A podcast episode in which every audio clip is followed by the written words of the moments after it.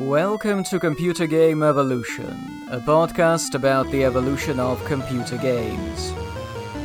Episode 3.6, Computer World. Previously, we've waded neck-deep through a stream of 8-bit microcomputers, mostly affordable keyboard systems with limited audio and video capabilities and onboard BASIC that took over the world in the early 80s. In 1981, Kraftwerk released its album Computer World. 8-bit micros entrenched themselves in schools and homes and then stuck around, even though by the end of the decade they were no longer as exciting. If you could afford the price, there were better, faster, more powerful 16-bit systems out there, and many of them were suitable for games. Not the IBM 5150, though. I've already told you how it was introduced in August 1981, without saying the price. Well, it was $1,500. For the money that could buy you 2, 3 8-bit systems, you got a computer built around a 16-bit Intel 8088 processor with only 16 to 64 kilobytes of memory. This is still happening when RAM costs an arm and a leg. For graphics, your choice was between a monochrome text mode-only adapter that worked exclusively with the proprietary IBM display, or the Color Graphics Adapter, CGA, in its cyan and magenta glory. I told you about that one last time. The primary way to get a nice palette with CGA was to trigger artifact colors. For sound, you got a 1-bit, 1-channel beeper. To illustrate how dire gaming on a stock IBM PC was, I'm going to hold a little demonstration. Early in 1987, Konami released the Contra arcade cabinet, an 80s sci-fi action movie, The Game. Run forward through scrolling levels, shoot things, don't get hit, don't die. We'll get to how these games appeared later, but for now let's just listen to a snippet of the original arcade Contra, as seen on YouTube channel World of Long Plays, played by user Tsunao.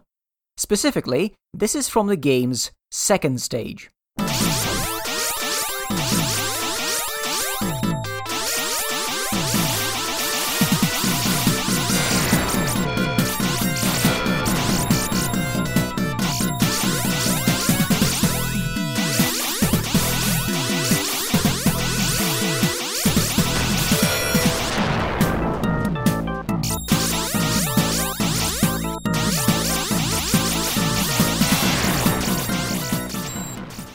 Classic.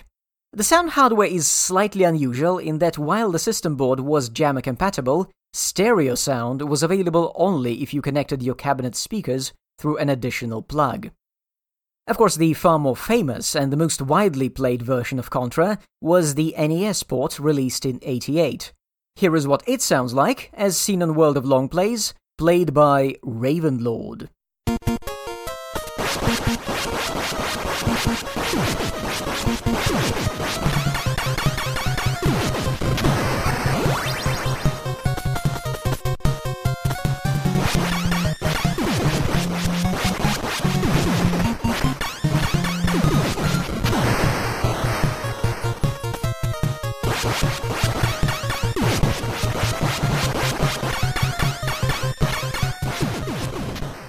The sound's a downgrade, and the visuals took a similar hit. There are fewer colors on the screen, and you see occasional sprite flicker. Due to the popularity of MSX systems, Konami also had an MSX2 port made.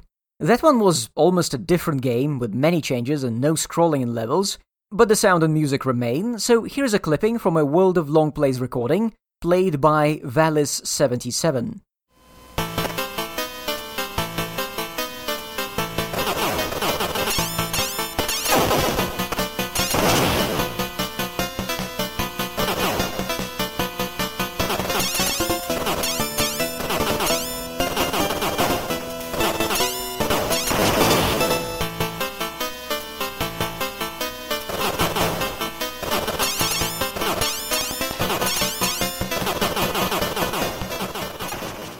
Again, the arcade original is unsurpassed, but the changes to the audio are different from what NES users heard.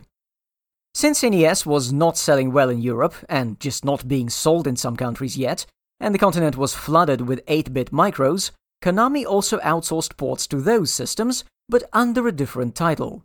This is how the ZX Spectrum, got a game called Gryzor. This is, by the way, the reason I'm using Stage 2 recordings. Its music is the only tune the Specky version got. Let's hear what this Gryzor, as played by Mad Matty for World of Long Plays, sounds like.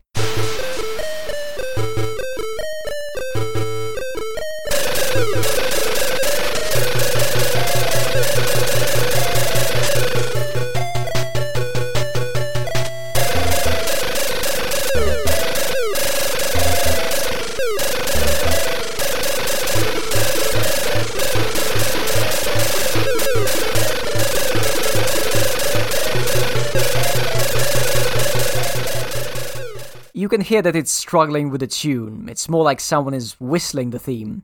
The graphics have a similar look. Most of the objects are simply yellow with black outlines and details. It's pretty common with Spectrum games. Areas where things are supposed to be moving a lot are assigned one color palette so that you couldn't see the huge blocks moving around. Now that you know the bigger picture, we can shift our attention to the version for the IBM PC.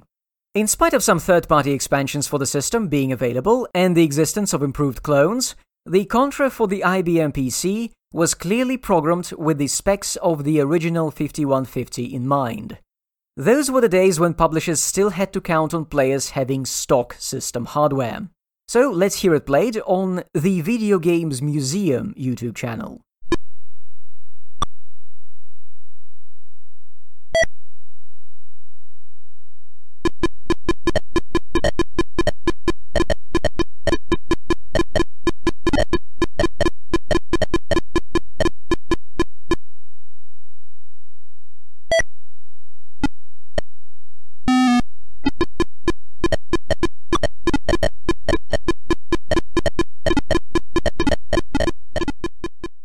It may be hard to believe, but it looks worse than it sounds. Also, it is difficult to find footage of this port without someone talking, swearing, or laughing over it, like in this attempt by Let's Play a Psychedelic Eyeball to have a go at the game. Oh my god.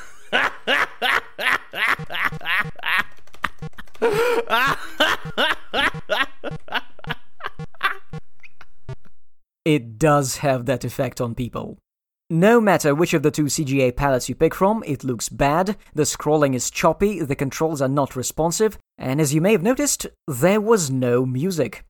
At least the Amstrad CPC port of Contra offered a choice between playing with either sound effects or music, but the PC port offers no hope.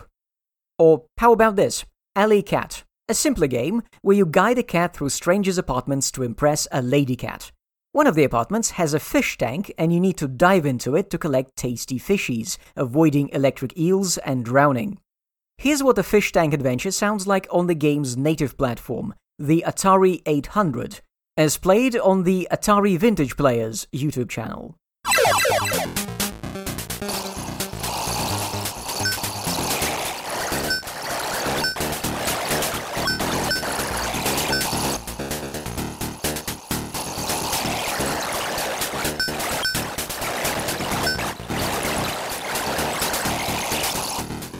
You can hear both the music and the bubbles from the cat paddling, right?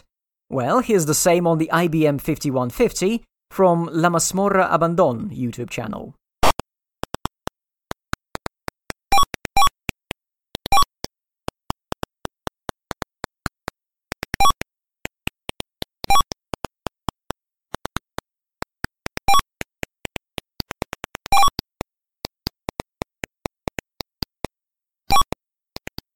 The less is said about the sound effect, the better, and as for the music, all we had was a rhythmical sequence of clicks.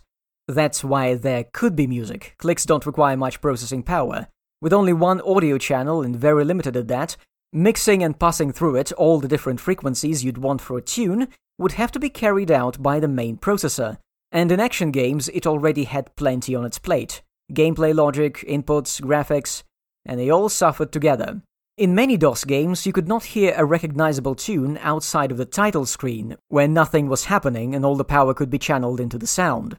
Unfortunately, the PC has become the dominant microcomputer platform of today, and now when people look up early 80s computer games, they're most likely to run into their DOS versions that look bad and sound barely at all. Unless you go digging into the long-gone micro-brands, you will get the impression that computer games of the era had abysmal presentation and people liked it. But no, it's just the 5150, and whenever titles developed for the PC got ported to other systems without at least some graphical improvements, they were deservedly mocked in contemporary reviews. In spite of its game issues, the IBM 5150 was appealing to serious people. The computer offered high-resolution monochrome graphics for charts and the coveted 80-column text mode, just like mainframe terminals. Plus, it was IBM's first affordable home computer. You gotta have an IBM. Sales figures were good, not as explosive as the Commodore 64 at its peak would be, but good and steady. IBM clones started to appear, then fully compatible clones, and even entirely legal fully compatible clones. We covered that in episode 2.7. Compaq became the fastest-growing company in America, the title only a few years earlier held by video game giant Atari. In 1984, IBM introduced a new model, the PC/AT, the 5170, with the enhanced graphics adapter that could go up to 16 colors with the right display. That one got cloned too. Gradually, by the mid-80s, this mass of IBM-adjacent computers did develop into a widespread platform game developers could consider.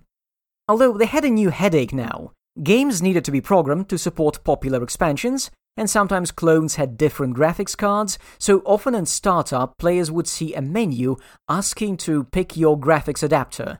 The common options were IBM's own CGA and EGA, a Hercules expansion card, and a Tandy graphics adapter. The IBM 5150 did not enjoy the honor of being the only 16-bit micro for long. Or ever.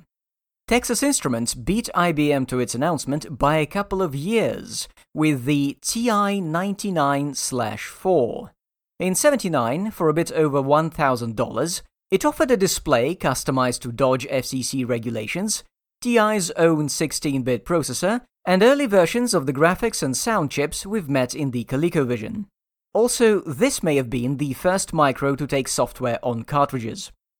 At a glance, it appears good, but the 16-bit processor was directly connected to a laughably tiny memory bank, and the rest of the system was 8-bit, so why did they even bother?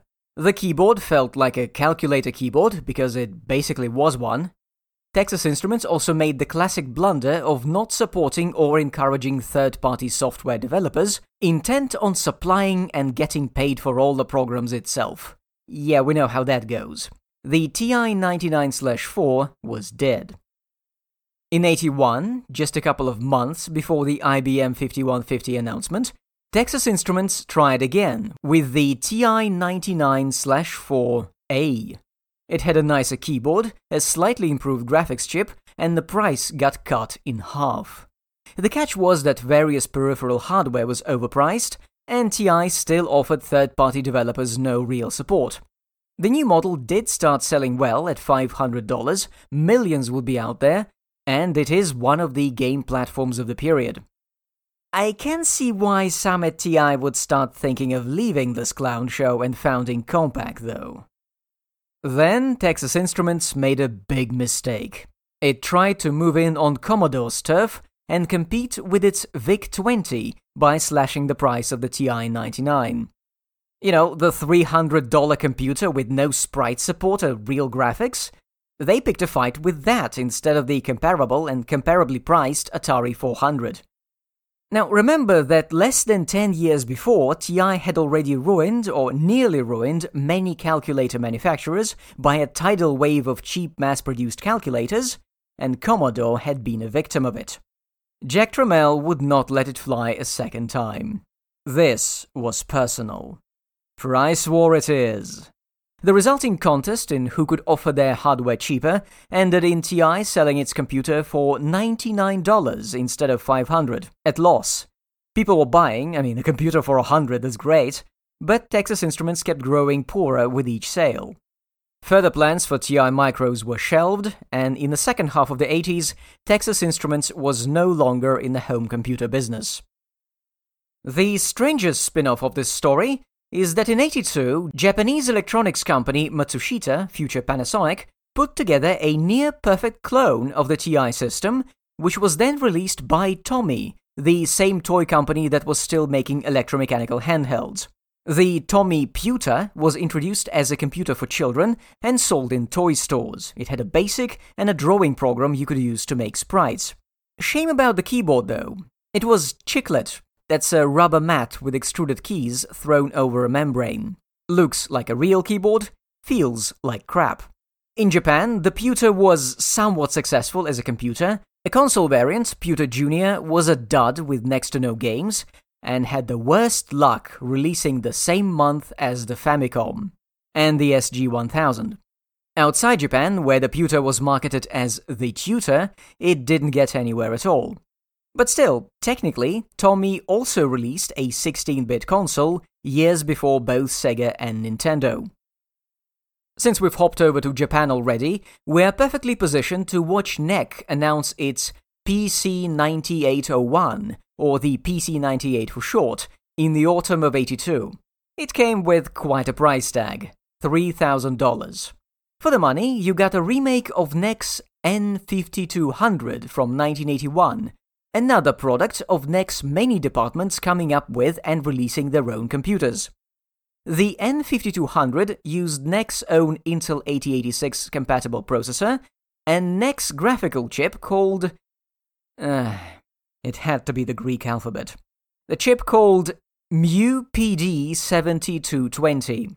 Quite a mouthful, but the chip earned it. A native Japanese design, it had been developed to draw lines, curves, and everything else you needed for a kanji character generator. It could draw kanji nice and fast and in high resolution, but as a side effect, it could do other graphics too, and was powerful enough to let the image on the screen scroll smoothly. The 7220 was such a big deal, Intel licensed it and produced a copy. In the PC-98, NEC used two 7220s, one dedicated to text and the other to all other graphics. This let the computer put out fancy visuals in 16 colors out of a palette of 4,000, at the resolution of 640 by 400 pixels. Most other systems of the day, if they could even reach that resolution, had to stick to four colors or go monochrome. Unfortunately, the sound was limited to a simple beeper, so while powerful, the PC-98 was not exactly a people's gaming machine, especially for $3,000.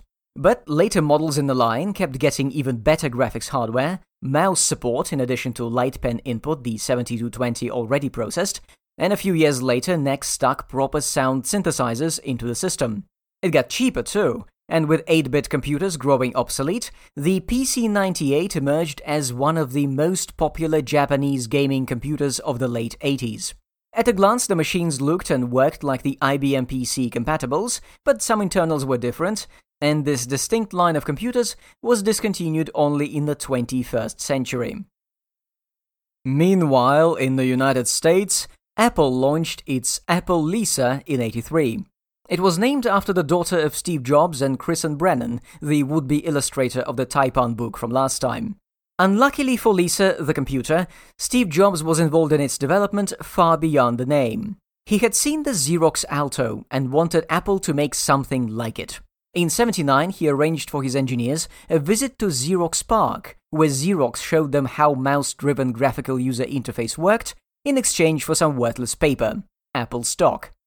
With this, the project to slightly upgrade the Apple II morphed into the project to create a consumer version of a $32,000 smart terminal. But this time, the dividing line between the 70s and the 80s was not a good moment to develop a computer.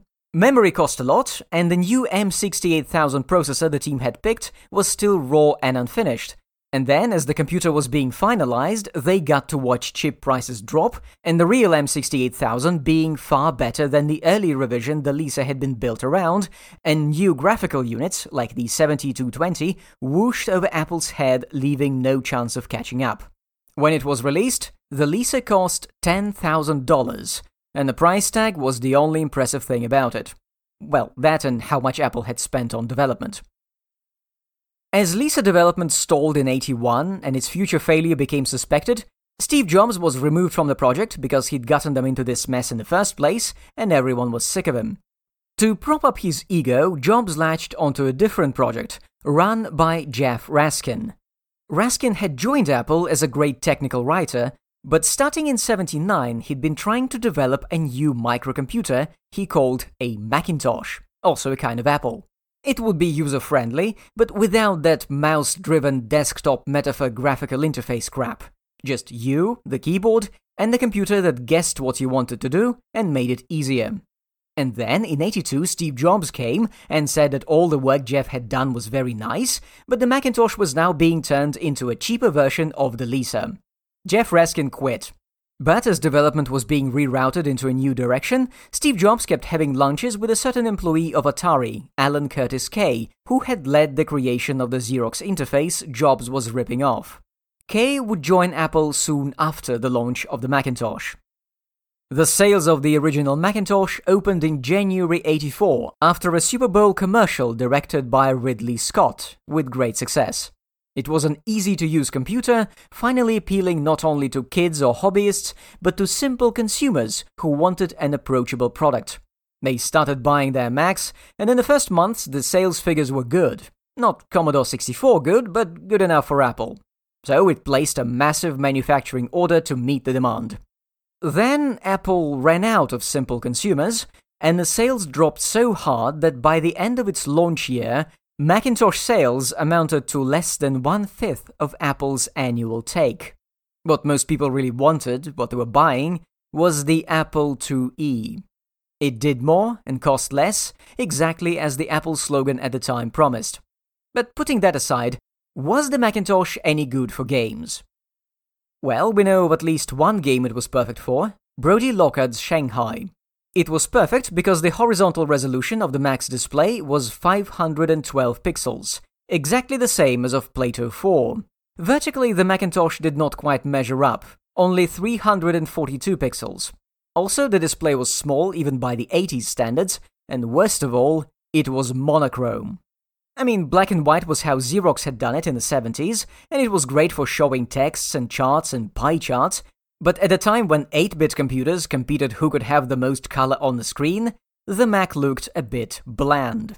When it comes to sound, though, the Macintosh offered a rare feature for the time. In addition to a simple square wave generator, it had the capability to play sound samples through pulse code modulation. Not quite with the quality of CD audio, but it was nice. PCM is what everyone is going to have by the end of the '80s, and we're still using it today. So that's a point in Mac's favor. And we'll take that point away for having only one floppy disk drive. How am I supposed to back up my games? At the heart of the Macintosh, there was the fabled Motorola 68000 running at 8 MHz. Unfortunately, the developers of the system prioritized ease of use and the new, decade-old, mouse-driven graphical interface over raw performance. But it's a microcomputer, you can upgrade it with expansions. Right? Nope. Steve Jobs strikes again. He insisted that the Macintosh ship as a closed system. There would be no red book explaining how it worked, no easy access to the internals, you couldn't even swap out the display for something larger. Jobs was a firm believer in the eternal Silicon Valley dream of fixing bad engineering with good software. Well, okay, you could get more memory, but you had to go to Apple directly for this. The one thing mitigating the issue was that just like when they had negotiated with Sony behind Jobs' back, Apple engineers managed to sneak in circuitry for extra hardware behind Jobs' back, and there were third-party expansions for the Macintosh. Just don't tell Steve about this. In spite of its flaws, and thanks to its newfangled interface, the Mac became the home platform for a number of games that could do with mostly static, high-resolution black and white graphics and simple menus, war games and wargame-adjacent titles, puzzles, and graphical adventure games. No arcade ports here, but plenty of something to give you a nice brain burn. In the early '80s, there was another party trying to launch some kind of graphical user interface project, but for IBM compatibles – Microsoft. Apple was doing it, and other companies were doing it in professional and expensive workstations for industrial designers. Microsoft was trying to cobble something together on its own, but in '83 it also hired a guy from Xerox PARC, Scott McGregor. McGregor was responsible for the Windows part of the Xerox Star interface. Just like a mainframe running multiple programs for different users, a single desktop unit could run multiple programs for one user and put them all in different portions of the same screen. It kinda looked nice and was potentially useful once it stopped being so horrendously slow. Most importantly, Apple didn't have it yet. The original Windows operating system was presented to the public late in '83 and released only in '85. It had one built-in game, Reversi, a century-old design at that point. And that's when we can mostly stop talking about Windows until Microsoft releases the first good one, 3.1, in the early 90s. The very first Windowses were slow resource hogs running on top of DOS and didn't see many exclusive games. If anything, in the late 80s and early 90s, many game developers tried to avoid Microsoft operating systems altogether. Games would come with a program to create a special boot disk. You'd restart the computer with a floppy in the drive, and it would boot with just the necessary hardware drivers loaded and start the game before Windows gobbled up hundreds of kilobytes. Of course, avoiding Windows still left you with DOS memory management. If you're too young to know about that, you are lucky. The original 5150 could physically address no more than a megabyte of memory. Of that, 640 kilobytes were conventional memory, allocated for programs you might want to run. That's fine, more than half. The rest was the upper memory, a no-man's land set aside for hardware needs, graphics, and other stuff. For extra fun, several hardware expansions could try and use the same range of addresses in the upper memory, and DOS would have no objections and no checks against that until the system crashed. Then, just after the release of the 5150, memory costs plummeted, and people started trying to ram more and more RAM into the computer, and the system didn't know what to do with it. Bank switching shenanigans ensued, and now DOS could have an even worse managed extended memory area that extended past the 1 megabyte mark without the processor being aware of it. In '84, IBM released the PC-AT, based on the much faster Intel 800286 processor. It could address 16 megabytes of RAM, but the computer had to be compatible with the original 5150, so the memory structure of DOS was retained. Well, they also added a small area at the start of extended memory called the high memory area, which was useful for something or other. Now, I know what you may be thinking. How does this affect me, a simple person trying to play games on my PC? Here's how. You could have megabytes of RAM, try to run a game from the early 80s, and it would refuse to run and tell you you didn't have enough memory. Because it only knew how to work with conventional memory, and in your computer it was occupied by rubbish like mouse drivers or sound card drivers, or, ironically, a memory manager program. You had to either manually edit DOS configuration or create a custom boot disk so that next time the system loaded with the drivers in other memory areas. Only you'd better first create a boot disk of your current setup, since the computer clearly works, and once you reset, it might not. While PC owners are drawing memory maps on packing paper, we are going back to the Motorola 68000 and a generation of systems using it in the mid-80s. After the Mac, we shall move on to the Lorraine. As Ray Kassar was turning down proposals from Atari engineers to develop a real new generation system in the early 80s, he was getting those engineers increasingly fuming. And that included a guy Atari definitely could not afford to lose, J. Glenn Miner, who had led the development of all the company's graphics chips. Miner's idea was to start working on a 16-bit console with a new 68000 processor right after he'd finished with the Atari 800. Yes, at the time the chip alone cost $100, but it's not going to cost $100 forever, and Atari's not going to be leading the industry with 70s designs forever, so let's start now before we fall behind. No dice.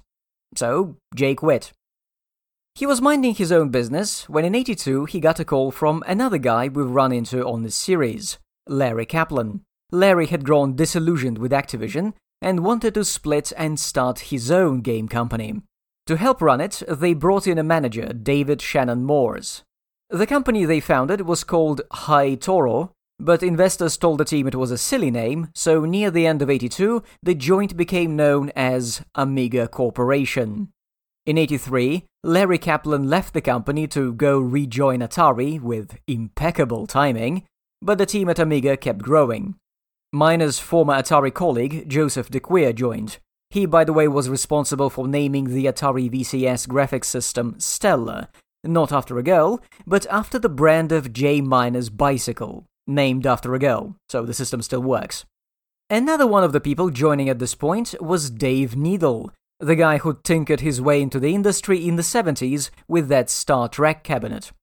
Another guy they got was someone completely new to us, Robert Joseph Michael, who'd graduated in computer science in '79 from the University of Illinois, where he had played airfight on Plato, and then he had worked at Williams Electronics. So this gang, plus a few other people, and J. Miner's dog Mitchie, got to work on a new system they called Lorraine, after David Moore's wife. Core chips were also given girl names to make it harder for outsiders to steal trade secrets. But the team was pretty laid back. According to Miner, there were guys coming to work in purple tights and pink bunny slippers. Welcome to the 80s fashions. There were creative differences in the crew. Some, like Robert Michael, wanted to shape Lorraine into a streamlined, cheap console, while programmer Carl Sassenrath joined with the idea to develop a multitasking operating system, and that meant making Lorraine a microcomputer and picking a fight with Microsoft. Of course, in 1983, the choice between a console and a micro was made obvious when the entire video game industry dropped an anvil on itself. Amiga Corporation kept working, developing software and hardware in parallel, and even though everything was half-baked, the team was able to put out an impressive tech demo for trade shows in '83. A red and white 3D ball made up of polygons that rotated and bounced around the screen, casting a shadow and making noises. The noise was the sample of one of the developers hitting the office garage door with a foam baseball bat, digitized on an Apple II. The bats were also used internally to hit people suggesting bad ideas at meetings. Trade show crowds were impressed by the ball's graphics.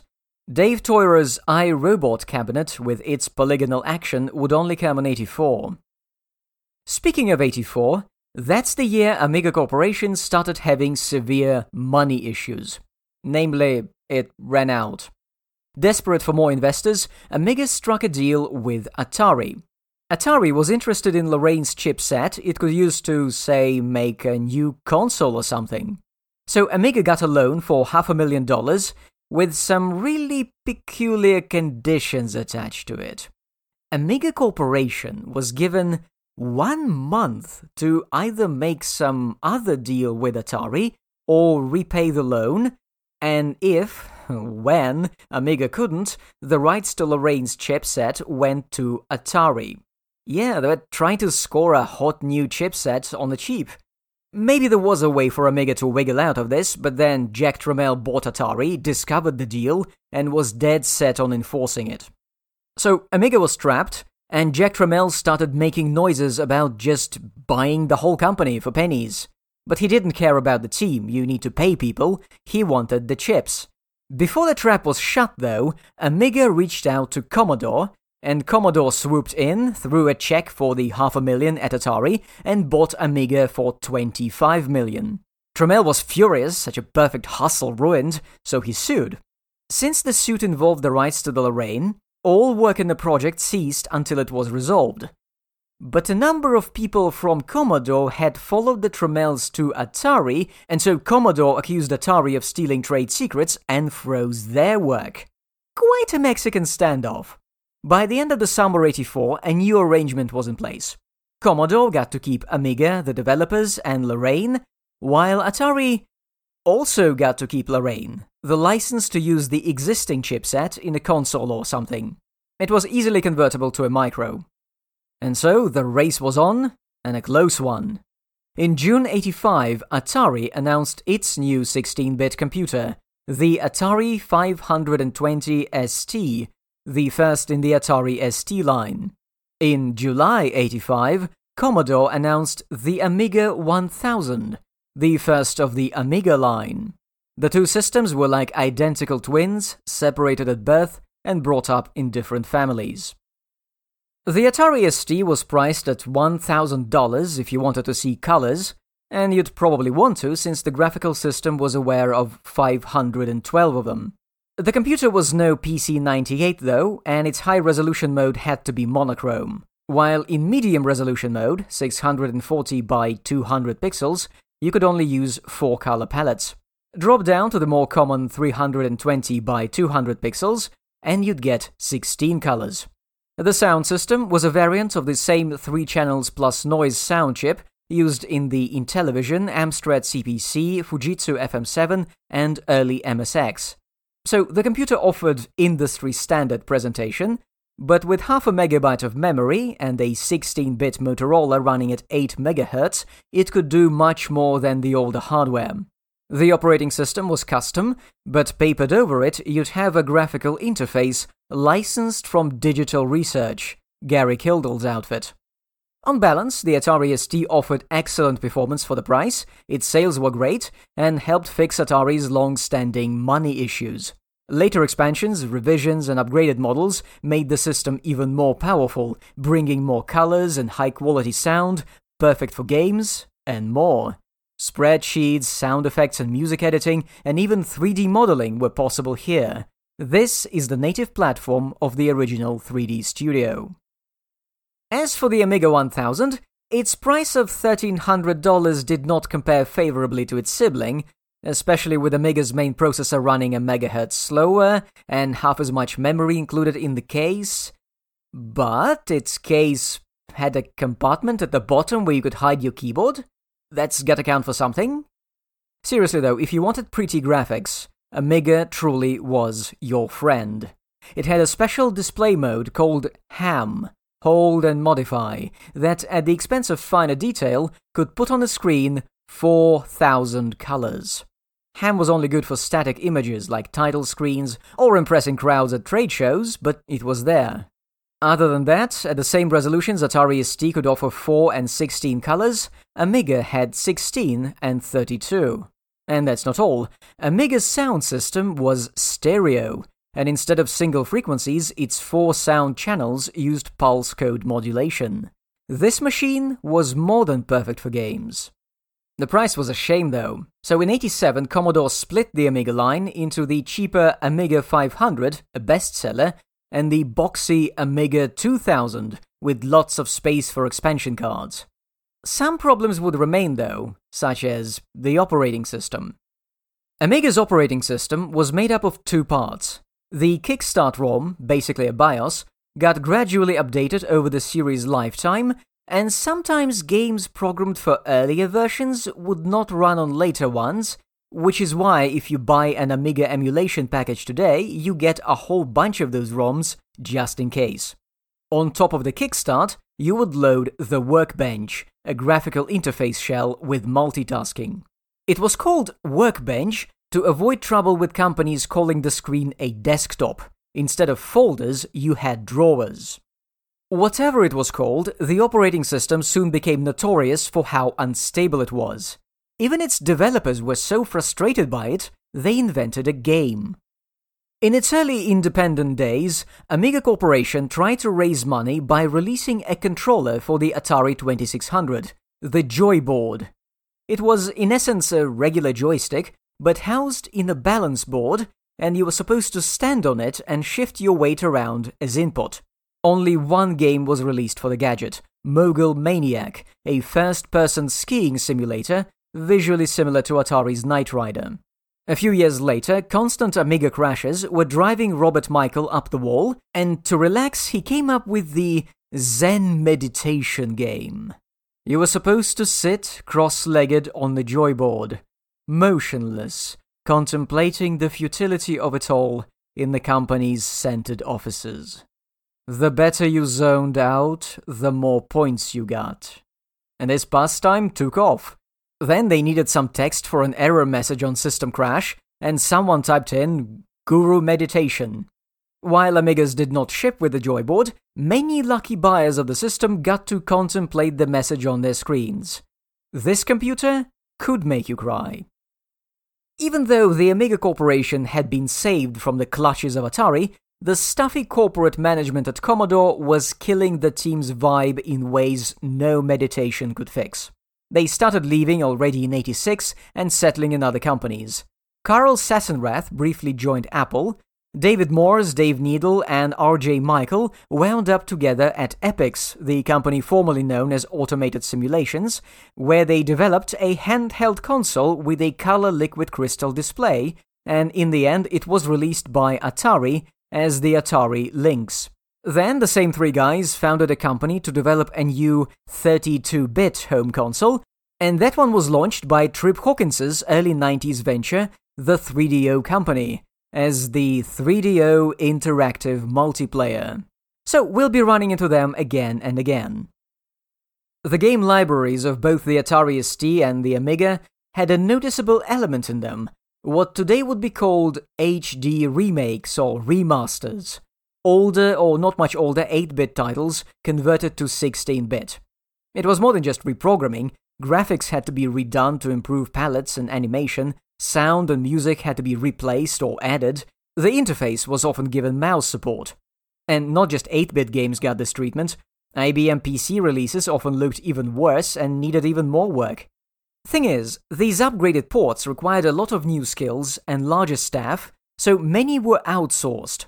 And one of the companies that got itself on solid footing doing exactly this kind of work before releasing something original was Westwood Studios, founded in '85 by Brett Sperry and Lewis Castle.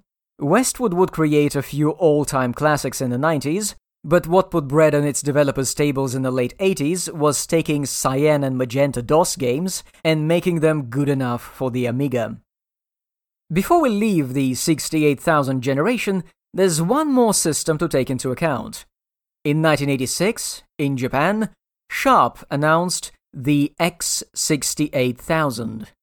And starting spring '87, you could even buy it for $2,500–$3,000. Wait, don't go. The money got you a slightly faster M68000 at 10 MHz and a full megabyte of memory right out of the box, plus a megabyte of video memory. And the power switch? You've never seen anything like it. You press a button, and instead of breaking a circuit physically, it sent a signal to a unit which powered everything up and down gradually. How cool is that? Also, you got a single-channel PCM sound chip for samples and an 8-channel synthesizer chip from Yamaha that had already become an industry standard in the arcades. As for the graphics, the X68K was breaking into 4-digit resolution, 1024 by 1024 pixels. Admittedly, in this mode you could only have 16 colors, but if you turn the resolution down a notch to 512 by 512 pixels, you would get 16-bit color. That's up to 65,000 colors on the screen at the same time. Yes, there were enough pixels for all of them, but just barely, 4 per color. If you didn't need that, for some reason, you could take advantage of another thing the hardware supported. Layers. You could compose the image on the screen out of several bitmap layers, and they could be scrolled smoothly and independently. And have I mentioned hardware sprite support? The Atari ST did not have any hardware sprite support, it did it all in software. The Amiga could handle 8 sprites, while the Sharp X68K could have a separate layer for up to 128 sprites, up to 32 on the same line. And on top of that, the system supported active shutter glasses for playing games in stereoscopic 3D. You might be getting the impression that this hardware was designed specifically for games. And you'd be right, because it was co-developed by Sharp and Hudson Soft, and this is happening just around the time Hudson Soft helped NEC get its PC engine revved up. Hudson also wrote the operating system for the X68K, mimicking both MS-DOS and Windows, but most of the system's power had to be channeled into games. To drive the point home that this was an elite gaming rig, the original version of the Sharp X68000 even came bundled with a port of Gradius, a 1985 arcade hit from Konami, ideal to show off the sprite count and the scrolling layers. The computer could take it, it was better than many arcade systems, Lorraine's offspring from Atari and Commodore, and the Mac. The X68K was expensive, but you could use it for work too. It also had a high-resolution text mode with kanji support. So it's a real high-tech monster of a system with hundreds of games, including exclusives. But sadly, the Sharp X68000 line was never released outside of Japan. Now, obviously, there were more 16-bit systems out there, lesser known, but we've got bigger fish to fry today. In the autumn of 1985, Intel announced a new 32-bit processor, the 8386, and everyone held their breath for IBM to announce something with the new chip. And then IBM didn't announce anything. Unlike the more chaotic Japanese companies, IBM was a massive centralized corporation with many tiers of customers, each offered their own range of hardware, and it was all calculated, and the management felt that a microcomputer with a 386 would be too powerful and would compete with IBM's own mini-computers, sold to businesses with far better profit margins than the micros for the plebs. And so, IBM chose not to use the 386. Guess who didn't care about IBM's profit margins? That's right, everybody else. And leading the charge was, as always, Compaq. About a year after the new processor's announcement, once it became available, Compaq announced its Desk Pro 386. It had a 16MHz 386 inside, lightning fast, a megabyte of memory, and a 40MB hard disk drive, which was still not quite a standard element of micros. The original X68K didn't have one. The Compaq Desk Pro 386 cost a mere $6,500. Okay, $6,499. That should make it better, right? Oh, and that didn't even include a display. Or a video card. That'll be another $1,500. No one bought this computer for games. I don't think many bought it in general, but Compaq started rubbing the Desk Pro in IBM's face, advertising how it could be used to run all the old DOS software and also good enough to serve as a Unix workstation for all your business needs. IBM clone manufacturers suddenly realized that if they wanted to follow the trends, they had to clone Compaq, not IBM. Meanwhile at IBM, the management decided to initiate work on a new micro with a 386 after all, because losing a few business customers appeared better than losing all of them. The development was rushed, and the system, dubbed Personal System /2, or PS/2, was announced already in the spring of '87. It had the new processor, it could run all DOS software, and could be turned into a workstation. The crisis could have been averted, had IBM not made another one of its greed-driven mistakes. The company engineers correctly identified a bottleneck in the original 5150 design. Its expansion card interface was too slow, even after the upgrade it got with the launch of the PC-AT. Many had thought to improve the PC with better video or sound cards, but any high-performance hardware would be dead weight if it couldn't exchange data fast enough. Well, the PS2 came with a new expansion interface, the Micro Channel. While fast and easy to use, just what everyone wanted, it was not compatible with the older standards, and it was closed source and proprietary. If you wanted to make a PS2 clone or an expansion card, you had to go to IBM and get a license and pay royalties of each unit. Finally, IBM would make everyone respect it again. Faced with the need to replace key hardware standards, some third-party manufacturers agreed to play ball, and the PS2 did get its clones and expansions. Most, however, felt that IBM's offer was not worth it. If you have to change everything, you might as well come up with your own standard instead of paying IBM. And so Compaq, of course, and 8 other companies got together and proposed an open standard free for the industry to use. A few years later it would be updated, maintained by a non-profit organization, and then again, and that has evolved into the modern PC. The reaction to the PS2 launch was the point when IBM lost even the most loose control it had over supposedly its personal computer. In the 90s, the PC would be all about Wintel, Intel processors and Microsoft Windows. That's not to say the PS2 was an immediate failure in the 80s. It did okay for a short while in the business circles, then unsold units began piling up, and in the early 90s IBM had to resume making the PC, no longer as the leader, but as one of the many. And that's where IBM got again hoisted by its own petard. All through the 80s it had been running the fear, uncertainty and doubt campaign, with its marketing people pointing out to potential buyers that PC clones from small unknown companies used third-party BIOSes and weren't exactly like the IBM originals, and that could make some of your software fail after an update in the future. We don't know how, but it could, it totally could. You gotta buy IBM to safeguard your business. In the early 90s, there were so many third-party IBM-compatible parts and peripherals out there that the PR started having the opposite effect. People avoided IBM specifically because they thought it worked differently. To save themselves from being completely left behind by the growing power of Intel and Microsoft, in 1991, Apple, IBM, and Motorola formed an alliance to launch a new open standard of personal computers. The major effect of this was the introduction of a new processor architecture, PowerPC, which Apple would keep using in its computers for the following 15 years. PowerPC processors also show up in at least 6 game consoles: Nintendo's GameCube, Wii and Wii U, Sony's PlayStation 3, Microsoft's Xbox 360, and Apple's Pippin.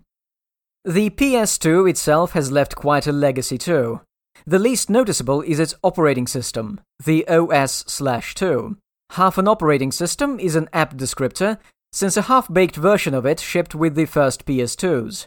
But its developers at IBM and Microsoft, and then just at IBM when Microsoft split, were able to turn it into something functional, and you could still stumble into it in the wild as late as 2010 running on ATMs. More prominent were the hardware editions. The PS2 introduced the ultimate high-density form of the 3.5-inch floppy disk, capable of storing 1.44 megabytes. It was widely adopted and used for software and game distribution until the late 90s. Then there was the PS2 connector you might still find on the back of desktop PCs. It's these small, round, colored ports for plugging in older keyboards and mice. This also means that mouse controls and mouse-driven interface were finally becoming the norm for DOS games in the late 80s, and not a luxury option. That's nice. Amiga users would stop laughing. And the VGA display connector of the PS2 became the standard for most computer displays in the 90s. The most visible novelty was the introduction of the VGA itself, Video Graphics Array, with a new range of output modes. 16 colors at 640 by 480 pixels, and 256 colors at 320 by 200 pixels. The wide adoption of the VGA standard by third-party video card manufacturers is when DOS games finally stopped looking like utter crap without display artifacts or extremely talented art direction. The Amiga was still better though. A number of classic early 90s DOS games like Cannon Fodder and Worms were actually ports from the Amiga, and if you look at their original versions, you'll see them clearly running in a higher resolution. But PC video cards developed by many competing companies kept improving, and even the most advanced Amiga chipset, AGA, fell behind, and soon after Commodore went bankrupt. You may have noticed we haven't set foot in the UK so far in this episode. The British had the worst luck moving on from 8-bit. In 1984, Sinclair tried to launch its own Motorola 68000-based system, the QL, Quantum Leap. In physics, a quantum leap doesn't exactly cover a great distance, and the computer reflected that. Cheapskate to the end, Sinclair picked the version of the processor that used 8-bit channel for passing data in and out, so it did little good. The QL was discontinued shortly due to a lack of sales. One of the few people foolish enough to buy one of these was a Linus Torvalds over in Finland, and the total lack of support for the computer in the late 80s was one of the factors that tipped him over the edge to start developing the Linux operating system. As for Amstrad, let's put it like this. It released a word processor computer based on a 16 MHz Zilog Z80, so 8-bit, in 1995. This PCW was fairly cheap, always a plus in the British market, had a custom graphical interface, but no multitasking.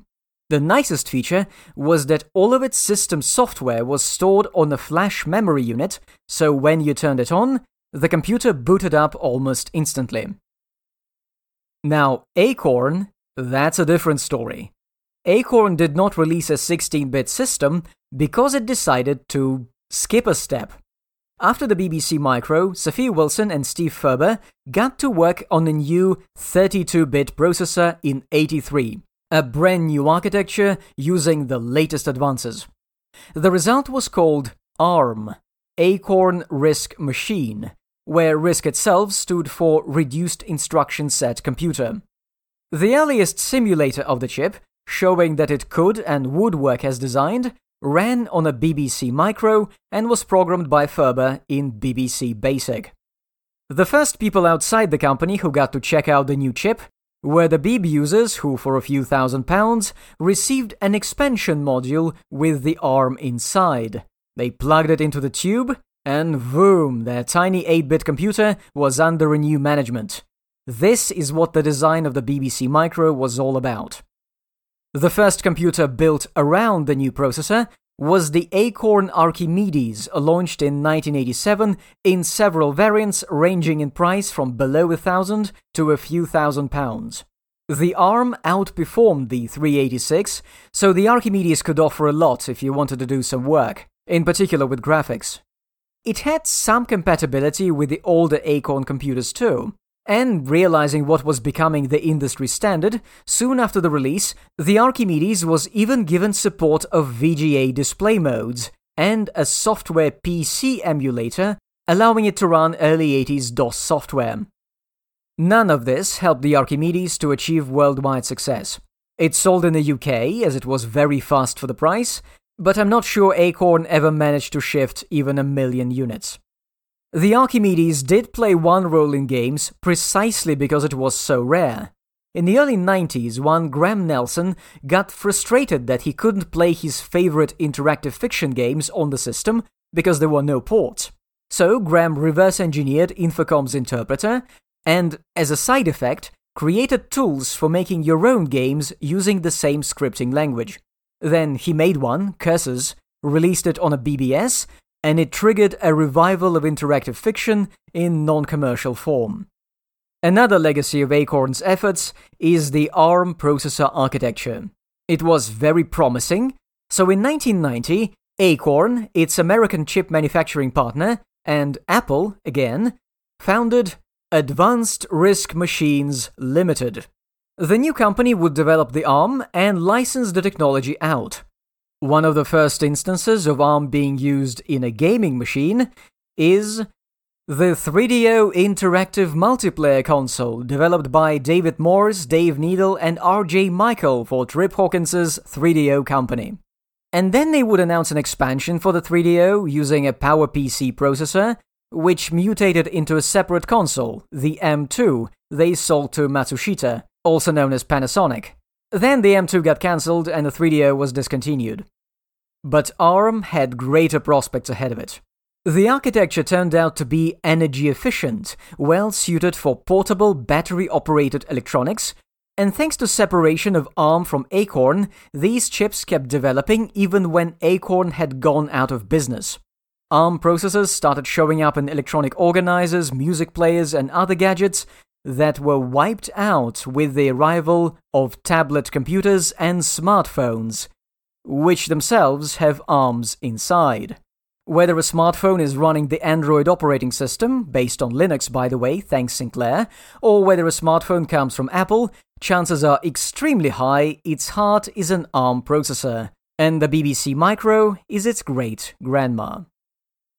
Going back to Apple though, the early 90s alliances it struck to save itself from Wintel proved pretty helpful in the long run, but they were not arranged by Steve Jobs.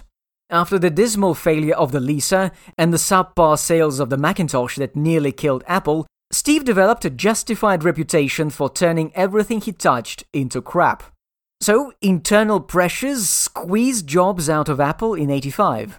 That's when he founded an even less gaming-oriented company called Next, where Steve established the policy of publicly taking credit for the best ideas of his engineers and presenting those engineers themselves as those who had argued with him, and he had to convince them that the ideas were good. Somehow this scheme fixed his reputation enough for Apple to buy Next and him back in '97. Finally, let's have one last flyover of Japan. Its market was stabilizing. NEC was not doing much new in the late 80s. Its PC-98 was still leading in sales, updated PC-88s were selling great too. Why would NEC change anything? Well, it introduced a new PC-98 with Intel 386 inside to keep up with the times, but not much else was needed.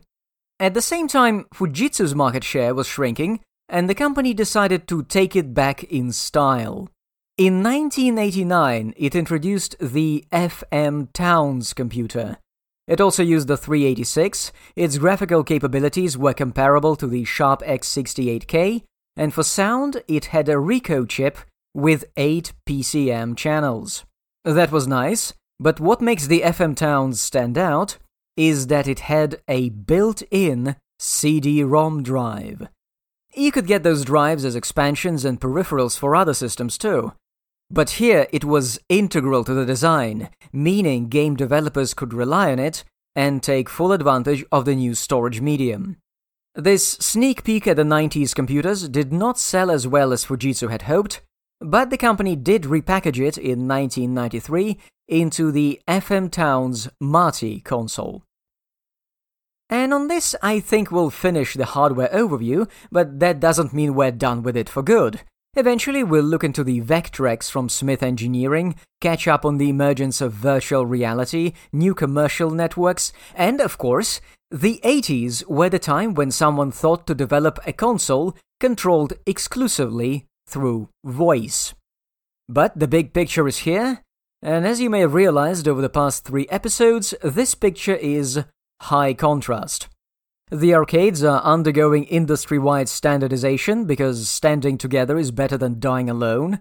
The console market is rebuilding after the crash, with previously minor players, Nintendo and Sega, emerging as the leaders, and microcomputers are a mess.